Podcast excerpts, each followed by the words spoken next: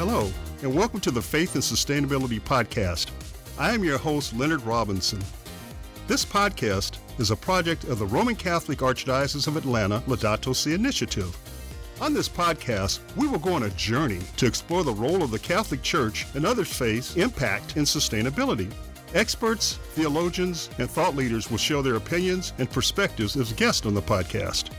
Sustainability focuses on meeting the needs of the present without compromising the ability of future generations to meet their needs. The concept of sustainability is composed of three pillars social, environmental, and economic, also known as people, planet, and prosperity. This podcast is made possible with the generous funding and support from the Archbishop's Annual Appeal, Georgia Interfaith Power and Light, Rutherford Seidel, Jamie Lanier, the Varlamov Family Foundation, the Sustainable Environmental Management Company, St. Francis Services, and the time, treasure, and talent from several individuals. The Faith and Sustainability Podcast is coming to you from the Archdiocese of Atlanta Chancery in Smyrna, Georgia. We're blessed to have Rob McDowell, PhD. He is an assistant professor of geology and environmental science at Georgia State University. Formerly, he was the director of the environmental policy program in the Carl Vinson Institute of Government at the University of Georgia. His academic career was preceded by 17 years in water resources management with the Georgia Environmental Protection Division. He served on the Board of Trustees of the Ignatius House Jesuit Retreat Center in Sandy Springs, Georgia. Welcome to the Faith and Sustainability Podcast. Tell our listeners more about your background and then why water? Well, um, I'm a native of Pittsburgh, uh, cradle Catholic. Uh, grew up south of Pittsburgh, and um, the house that I grew up in had a little creek in the front yard, a small stream, and there were trees lining it, big, beautiful yard. And I think um, that's where I developed my my love in part of the earth. And when I was in seventh grade, I was 12 years old. Um, it's when I first decided I wanted to be a geologist. I don't know why. I just, I just, I we did a we did a a, a a, thing in science class, and I just fell in love. I fell in love with the terminology, with uh, knowing about the Earth, and then I lived in this house that had a creek in the front yard, so the die was cast. Okay, geologist, you rock. okay, well that that's great. That's great. Well, I also understand that you're the author of the original Archdiocese of Atlanta Laudato Si Action Plan. You worked with Susan Varlamov, who was on the show earlier, uh, to write the action plan. Tell me about the why and tell me about the process. Susan and I go way back. We overlapped at the Department of Natural Resources while I was working at EPD. She was working in the Pollution Prevention Assistance Division. And so we'd see each other all the time, go to the same meetings, and then she left DNR and went to UGA. I left DNR and went to UGA, so we overlapped at UGA. And when Susan heard that there was going to be this encyclical on the um, on the environment, this is this is classic Susan. I love Susan. this is this is perfect Susan. She called the Archbishop, Archbishop Archbishop Gregory, and said, "I want to help the Pope write the encyclical," and he said, "Well, he has people, but you can help me." and so um, Susan took it upon herself to assemble this team at UGA, and uh, we were all. Uh, members of the science faculty, uh, climate scientists, a soil scientist, um, an agricultural scientist, but we were also, uh, and an engineer, and we, we were all people of faith. And so uh, Susan and I did the bulk of the writing for the action plan. And it was just uh, we divided it up into the things that we that we thought would be best. I was going to do water since I had worked in water for so long, and um, we we did the usual write, rewrite, write, rewrite thing. And um, submitted it, and then there was silence. I heard nothing from the archdiocese, and I thought, well, okay, this went into a black hole somewhere. And then they announced the uh, the rollout up at UGA, and I went to this thing, and it was magnificent. It was just the, the, the production of that first example, that that first action plan was beautiful. It was just so beautiful to see, and and uh, uh, I, I was really happy to be a part of it. As you were writing this action plan and putting together, what was your vision for it? Well, our vision was to make it um, actionable items that, that people could do at home and that they could do uh, in their parish. And so we broke it up into um, easy, moderate, and hard things to do. So, for example, a hard thing, and Susan probably mentioned this, you know, would be installing um, charging stations for cars, an easy thing would, to do would be uh, recycle, you know, turn the lights off when you leave.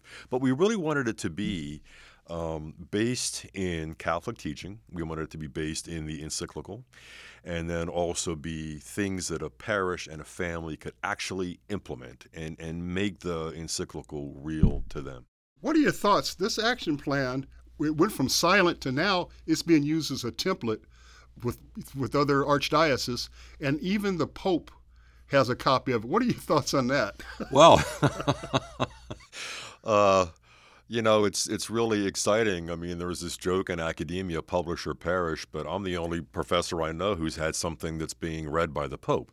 So that that may or may not be good for my for my career. But no, I, am very proud of that. I'm, I'm I'm really honored and humbled by it. I will say though that I wish it were taken more seriously.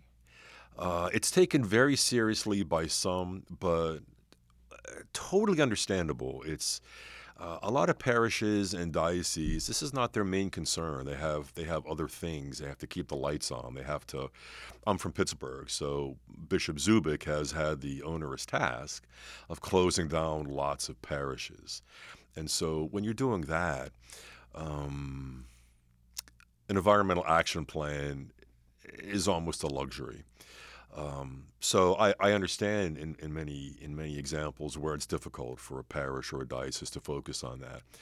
But I think it's becoming increasingly important that we all focus on this. I believe so too. And then I think one thing that we're pushing out to the parishes here is that it's not something else to do, it's an integration of what you're doing. And it can save you money on electricity, water, waste that can go into your other ministries and everything. Um, the archdiocese believes in it so much they they funded us, you know, funded the uh, Laudato Si action plan and the Laudato Si initiative to go forward. Well, you know, what is what is your message to get uh, parishes and other archdioceses, you know, to to you know have something like the action plan? Well, I think you touched on it. I mean, it should be an integral part of faith life, and and for me, um, what you would call creation spirituality always has been. And uh, there's nothing separate in my mind, in the mind of other um, other folks. Um, there's nothing separate about caring for the earth, caring for the environment, integrating more closely with the environment, our Catholic faith, and as you pointed out, the efficient operation of a, of a parish building. Uh, it, it should be all one integral thing. Well, what prepped you to help develop and write the action plan? You know, did you wake up one day and say, "I want to write an action plan," or was this a process? Or? No, it was a process. Um, as as I mentioned, uh, I've I've uh, I've been in love with the earth from a very young age, and um, creation spirituality, seeing God, uh, seeing the, the the manifestation, what Saint Bonaventure would call the vestigia, the footprints of God in nature. I've, I've that's been my spirituality for my entire adult life. And then, um, so when the encyclical came out, I was super excited. And when Susan Varlamov called me, it was a no brainer just to jump into it. I was already doing some stuff uh, informally with the Catholic Center up at UGA when the Franciscans were there, having a couple presentations on um, Earth Day and, and creation care and things like that. So, uh, oh, it was just a it was a perfect confluence of events you know, what were your thoughts when we uh, revised the action plan? You know, we did two, part two of the action plan and we put it online. That was wonderful. I mean, it has, it has to be kept alive. Uh, it has to be uh, revised from time to time. Um, I, I, thought that was a that was a great move. And anything we can do, uh, any any of your collaborators, any of the scientists who want to help you with this, the more we can keep this up to pace as uh, as our environment changes around us, uh, the the better off we'll be. You know, we get a lot, and I get a lot of speaking engagements from non faith based organizations. One time I stated that uh, faith based organizations are underutilized in the areas of activism, public policy, and public private partnerships. And now the White House has responded with putting out resources for faith based organizations oh. for energy, for water, and everything else. So it's it so it, it's starting to get out there, but you know more and more. But we want to take care of the archdiocese. when I was in business and government, I used to have to get my st- stakeholders to wrap their brains around sustainability. With faith based, I've got to get my stakeholders to wrap their heart around it. You know, as, as we get away a little bit from the action plan, as a geologist and a water expert, what is your opinion about Georgia's Georgia's water resources? Well, we, we are blessed with um, abundant water resources. And so uh, when I was working for the state government, we sort of had a, um, a joke, dry humor, if you will. the pun is intended that we don't have a water supply problem in Georgia. We have a water use problem. And by that I mean the patterns of water use in Georgia can sometimes uh, strain the abundant resources that we have. But we've made a lot of progress. So, just in residential water use, I think in 2000, the average per capita per person water use was something like 150 gallons per person per day. And it's now hovering around 100. And in 2007 and 2008, when then Governor Perdue, we were having that very, very serious drought. Some cities like Athens were within a few weeks of losing their water supply. Um, Governor Perdue told the 61 counties of North Georgia, you have to cut back your water percent, you have to cut back your water use by 10%. There was a lot of pushback to that. And um, some counties had drought proof themselves in northeastern Georgia. Uh, and they were exempted from that. And I, I learned some very hard lessons when I was the ambassador saying to these communities, you got to cut back your water. But North Georgia, Metro Atlanta cut back their water use by 20%. And we haven't gone back. So we've made a tremendous Im- improvement in how Metro Atlanta uses their water, there was room for improvement in terms of outdoor water use. Because in the summer months, our water use can increase by between 40 and 50 percent alone, just in the summer months. And that's from watering grass and things that, that need a lot of water. So we could improve that kind of water use by uh, cutting down on the amount of grass we have in our yards, planting uh, things that are native and very beautiful to a Georgia landscape. My work with the state government was mostly with agricultural water use in South Georgia. And as time went on, as this, these different projects that I was working on went on, I learned more and more how efficient Georgia farmers are with water. Um, they have some of the top technology, and they can't afford to waste water. I mean, they have to pay to, to have it pumped for either electricity or diesel, whatever. And they have gotten really, really good at conserving water, at using their water as maximum efficiency. The problem is there are a lot of farmers. They're not doing anything wrong. They have to make their crop, and they're going to make their crop in the best way they know how, and they're using the best technology available to them. There's just a lot of farmers in southwest Georgia and other areas of the state.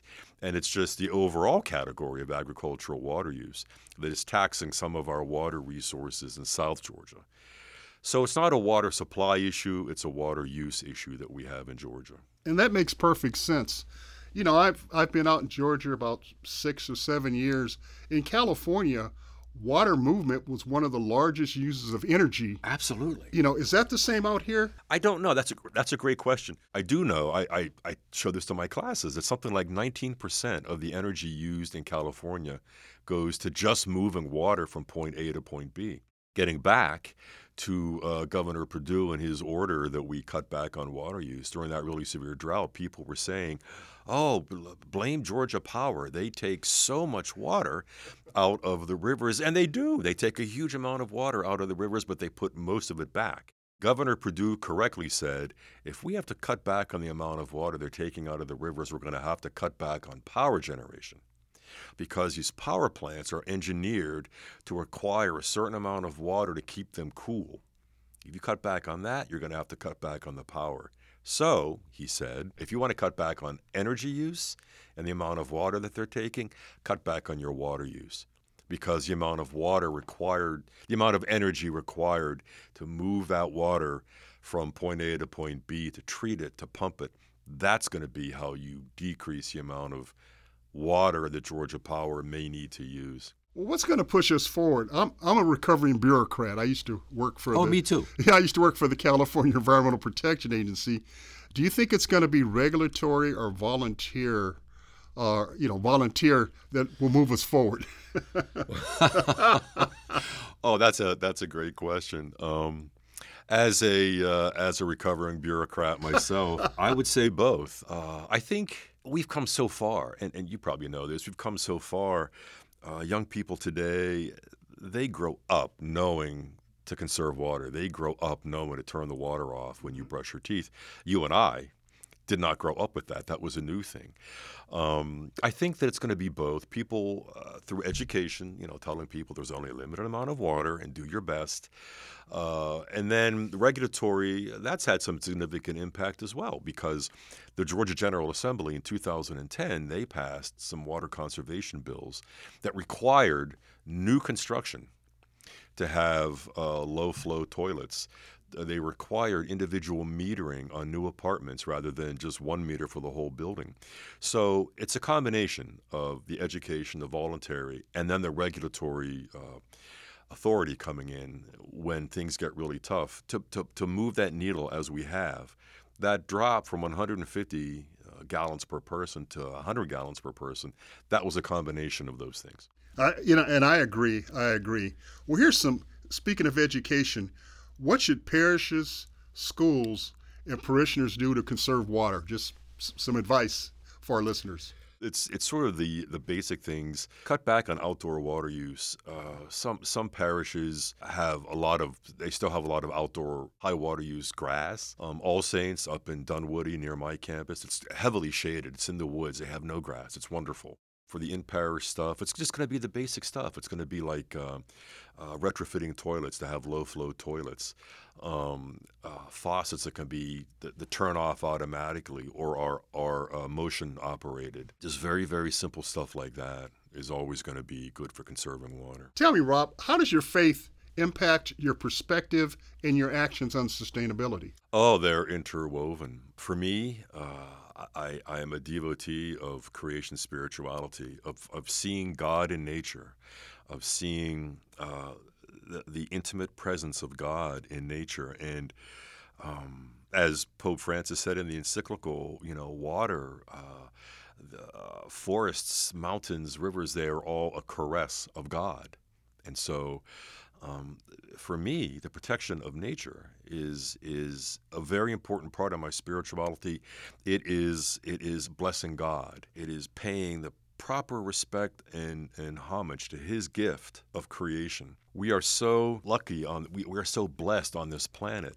Um, I'm so struck by the images coming in from the James Webb telescope you know, uh, and, and before that, the Hubble telescope, sh- showing the incredible depth of, of the universe that God created.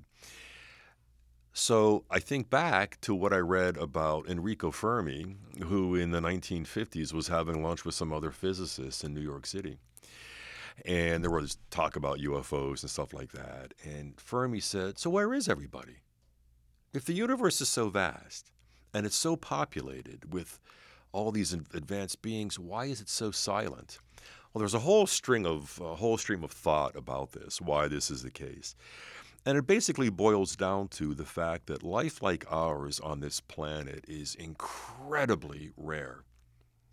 There's a whole bunch of things that life has to go through, uh, cataclysms that, that have to be avoided for advanced life to get to where we are now. So if God did create life on other planets, it's possible it's, it's bacteria or it's very, very simple. The fact that here on Earth, we have evolved to be able to look back at our own origins, to be able to know God, to be able to reflect on that. That means we are in an incredibly rare and priceless spot.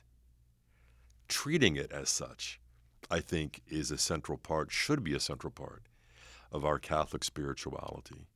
Seeing the incarnation of God in nature in water, in mountains, in a mushroom in your backyard. That is part of God's creation, and we should treat it as the gift that it is. As we get to the end, where do you worship at? Uh, the Shrine of the Immaculate Conception. Fantastic parish. All are welcome. However, it's a really old building. I will say it's a really old building. So when we're talking about conserving anything, you have this historic structure, you know, which is probably a real, real challenge to to conserve energy in. It's this huge indoor space if you've been there. And so the newer parishes, they have all the new construction and the new insulation and all these things. They probably make it much easier to really uh, worship sustainably compared to what the shrine may or may not be able to do. How about a water call to action for our listeners? You know, what kind of call to action do you have for us? I would say the, the most important thing that, that our listeners can do is to uh, decrease their outdoor water use. Um, I mean, everyone knows you take shorter showers if you can. Uh, but I would say if you really want to uh, have an impact and minimize the likelihood of there being watering restrictions, cut back on outdoor water use. Um, uh, cut down on the amount of grass you have in your yard. Uh, put in plants that are native to Georgia that don't need a whole lot of water. This doesn't make this doesn't mean making your lawn look like you live in Albuquerque, which is a misconception. But if you put if you put the beautiful plants that are native to Georgia, native to the Georgia Piedmont in your yard, it'll be spectacular. You'll have lightning bugs, you'll have bees and butterflies and stuff like that, and you'll be saving water, which means you're saving money. Yeah, somebody once said the largest crop in America is grass, and we, we put pesticides on it, Yeah. we put water on it, Right. We, we're, you know, and then the the state insect is the bee, and they said as the bees go, we go, That's right. Yeah, right. no bees, no humans. and then you know we have to, I think as Catholics, as Christians, we need to get the message out. People are, are saying save the planet. The planet's going to be fine. It's whether we're going to Absolutely. we're going to make it. You know, are we going to evolve? Or are we going to go the way of the dinosaur? Right. Right. We have to decide pretty soon. Yes. We have to decide pretty soon. You know, a, a sense of urgency. This is good. You know, learning more about water. How could the listeners contact you? Um, they can contact me through my email, which is rmcdowell, R M C D O W E L L, at gsu.edu.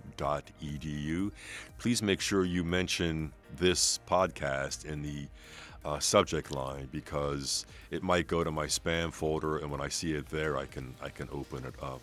An- anything else you'd like, before we close, anything else you'd like to bring up? Read Psalm 104. Okay. Psalm 104. Psalm 104. Pray Psalm 104. Pray it. Yes. Okay. That that's wisdom in itself. hey, hey, well, Rob, thank you so much for coming on the show. Thank you for all that you've done with both both versions of the action plan. And when we get to the third one, we I'm hope to have for you there. I'm there for you. My pleasure. Thank you very much.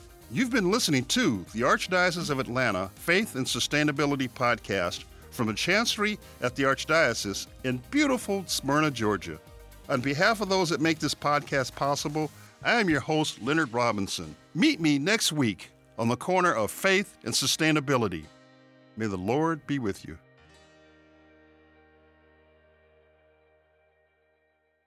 The preceding podcast is a production of the Roman Catholic Archdiocese of Atlanta. Copyright 2023.